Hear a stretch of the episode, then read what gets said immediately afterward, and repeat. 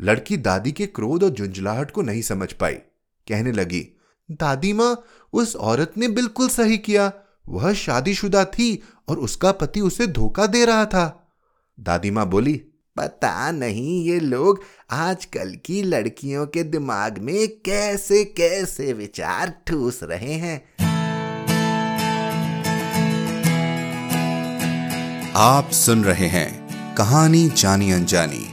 पीयूष अग्रवाल के साथ। चलिए, आज की कहानी का सफ़र शुरू करते हैं। नमस्कार दोस्तों, माइक के इस तरफ़ से हेडफोन के उस तरफ़ सुनने वालों को मेरा यानी पीयूष अग्रवाल का सलाम। दोस्तों, जैसा कि हमने आपसे एपिसोड 93 में साझा किया, पिछले दो साल में हम बिना चूके हर शुक्रवार आप तक नई कहानियाँ, प्रतियोगिता और लेखकों से बातचीत लेकर आए हैं। आपके प्यार ने हमारा हौसला बनाए रखा, जिस कारण हम इतना आगे आ पाए। लेकिन जैसा कि आप जानते हैं, कहानी जानी अनजानी एक सेल्फ फंडेड पॉडकास्ट रहा है, और आगे बढ़ने के लिए इसे फंड्स की आवश्यकता पड़ेगी। पिछले एपिसोड के बाद हमें सप्तर्षि जी, स्वालेहा जी के साथ साथ और भी लोगों ने लिखा, और कहा कि कहानी जानी अनजानी का यह सफ़र हंड्रेड एपिसोड के साथ खत्म ना हो। यही नहीं बाई मिया कॉफ़ी पेज पर हमारे परिवार के एक सदस्य ने सपोर्ट भी किया। बहुत बहुत शुक्रिया। आपके प्यार को देखते हुए हमने अगले 50 एपिसोड्स के लिए क्राउड फंडिंग के ज़रिए डोनेशन इकट्ठा करने का फैसला किया है। इस क्राउड फंडिंग प्रोजेक्ट को आप लोग ही सफल बना सकते हैं। सभी जगह शेयर करें और अपने साथ साथ दूसरों को भी डोनेट करने के लिए प्रेरित करें। क्राउड फंडिंग की जानकारी हमारी website Piyush Agrawal dot com पर सपोर्ट द शो लिंक पर मिल जाएगी। क्या इस कदम में आप हमारा साथ देंगे? हमें hello at the rate Piyush Agrawal dot com पर ईमेल लिखिए और बताएँ। चौदह तारीख को वैलेंटाइंस डे है तो ये तो हफ़्ता ही प्यार को सेलिब्रेट करने का है। तो अपने प्यार भरे खत हमें भी लिख दीजिए। इंतज़ार रहेगा। जैसा कि आप सब जानते हैं दोस्तों, खास दिन के लिए खास स्टोरी आपके लिए लाना हमें हमेशा अच्छा लगता है। तो वैलेंटाइंस डे के लिए आज की स्टोरी भी कुछ खास है। हमारी आज की कहानी है गाय दे मोपसों की लिखी नमक इश्क का। ये एक फ्रेंच राइटर हैं, जो अपने लघु कथाओं के लिए बहुत प्रचलित हैं। आज की कहानी उनकी एक फ्रेंच कहानी का अनुवाद है। कहानी बहुत ही अलग है। हम प्यार की बहुत सारी परिभाषाएँ सुनते हैं, लेकिन आज की परिभाषा आप सुनेंगे दो अलग अलग जनरेशन से, जो एक दादी और पोती के बीच हुई। तो चलिए देखते हैं इस वैलेंटाइंस क्या आप समझ पाएँगे इन परिभाषाओं को?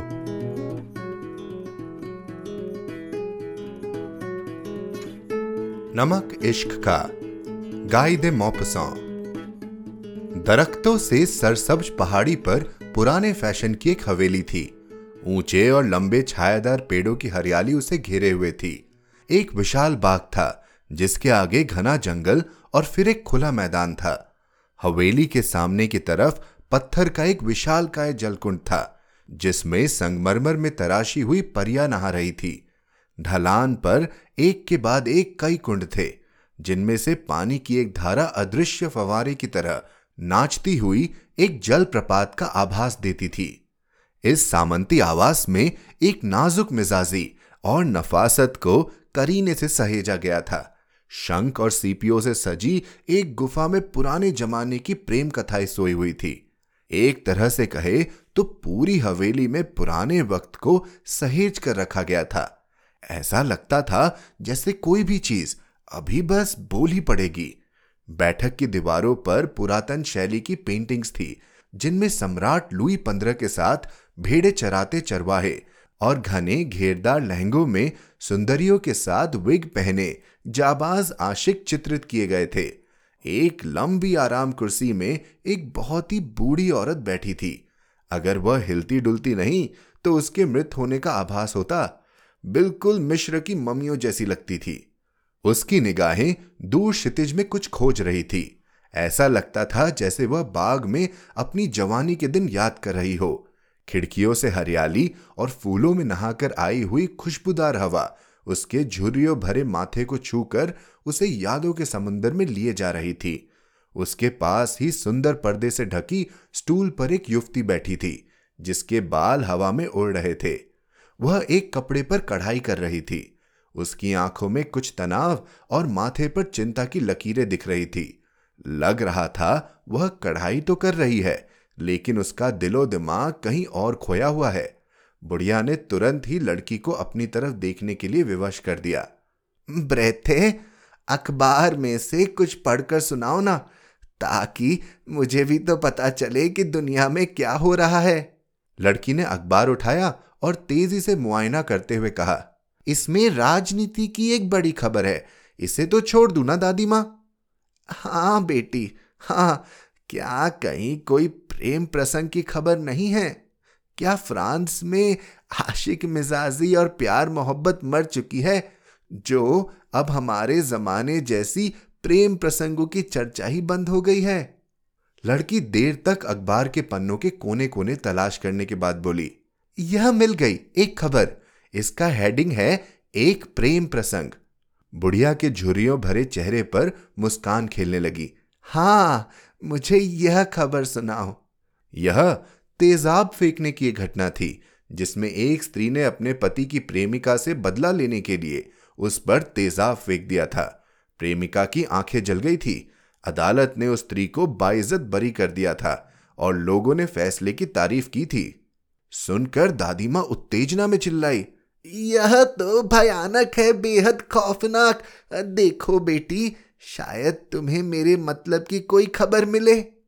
लड़की ने वापस अखबार को खंगाला तो अपराध के समाचारों में से पढ़कर सुनाने लगी।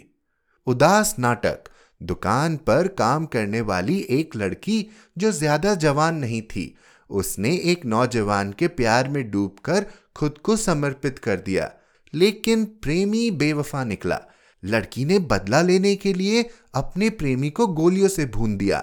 लड़का ज़िंदगी भर के लिए अपाइज हो गया। अदालत ने लड़की को बरी कर दिया और जनता ने फैसले की तारीफ़ की। खबर सुनकर दादी माँ को गहरा धक्का लगा। और वे कांपते हुए कहने लगी, क्या आजकल के लोग पागल हो गए हैं? तुम लोग पागल हो। ईश्वर ने जैसे जीवन के लिए सबसे बड़ा वरदान इंसान को प्रेम के रूप में दिया है। मनुष्य ने इसमें शिष्टता और रसिकता जोड़ी है। हमारे नीरज क्षणों को अलादित करने वाली चीज़ है प्रेम, जिससे तुम्हारी पीढ़ी के लोग तेजाब और बंदूकों से ऐसे खराब कर रहे हैं जैसे उम्दा शराब में मिट्टी डाल दी जाए। लड़की दादी के क्रोध और झुंझलाहट को नहीं समझ पाई। कहने लगी दादी माँ उस औरत ने बिल्कुल सही किया। वह शादीशुदा थी और उसका पति उसे धोखा दे रहा था।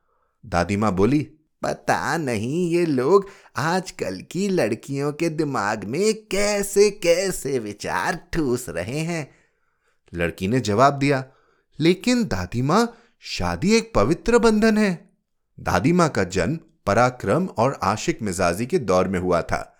वह अपने दौर में डूबकर दिल से कहने लगी, सुनो बेटा, मैंने तीन पीढ़ियाँ देखी है।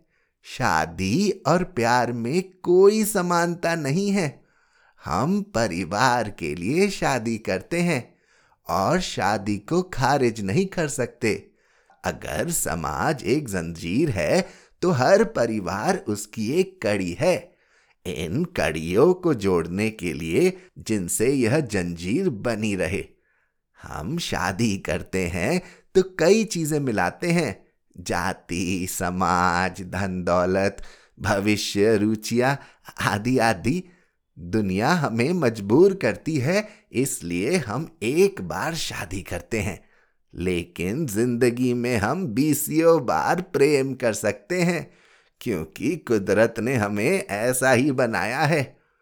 तुम जानती हो बेटी, शादी एक कानून है, और प्यार करना इंसान की फितरत। यह फितरत ही हमें कभी सीधे तो कभी टेढ़े मेढ़े रास्तों पर चलने के लिए मजबूर करती है। दुनिया ने कानून इसलिए बनाए हैं कि इनसे इंसान की मूल प्रवृत्तियों को काबू में किया जा सके। ऐसा करना ज़रूरी भी था, लेकिन हमारी मूल प्रवृत्तियाँ ज़्यादा शक्तिशाली है। हमें इनका विरोध नहीं करना चाहिए, क्योंकि ये हमें ईश्वर ने दी है, जबकि कानून इंसान ने बनाए हैं।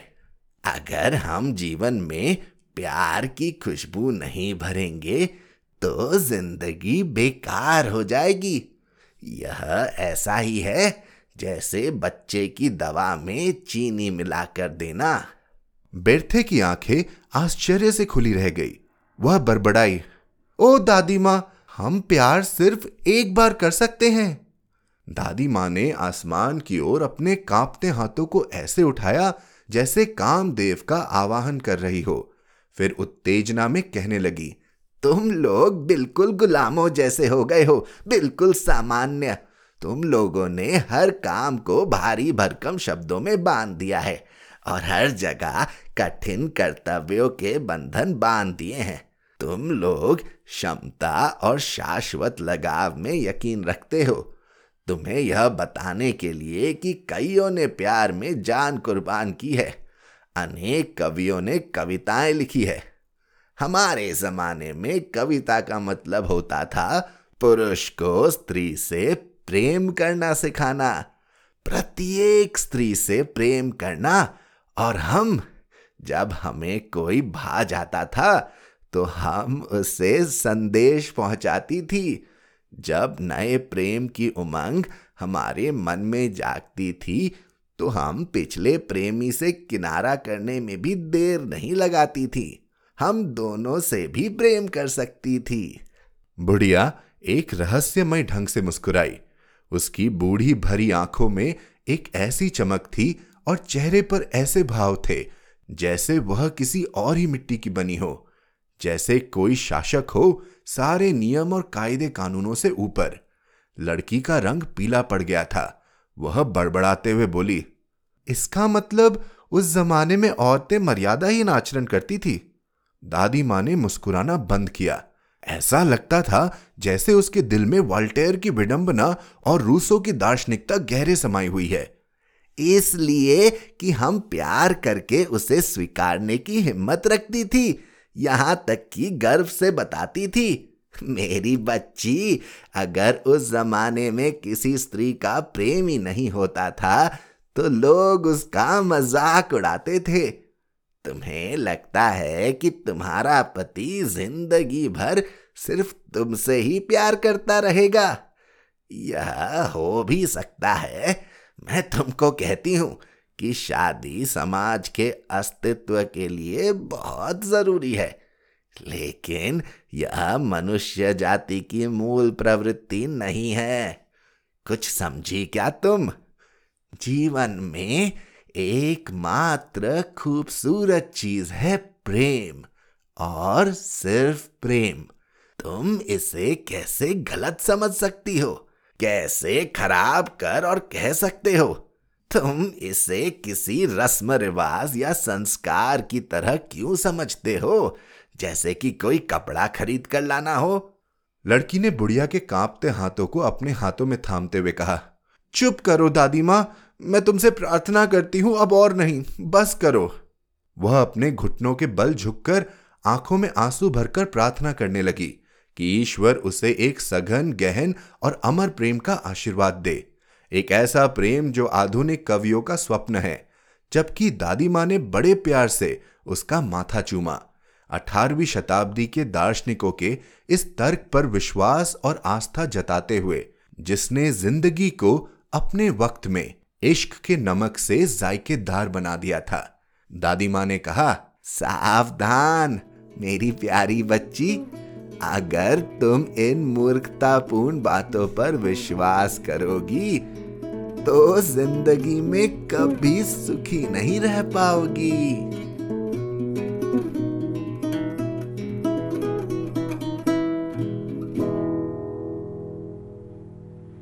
तो दोस्तों कैसी लगी आज की कहानी? क्या वक्त के साथ ज़िंदगी में बदलता है प्यार? या पूरी ज़िंदगी का होता है बस एक ही इजहार?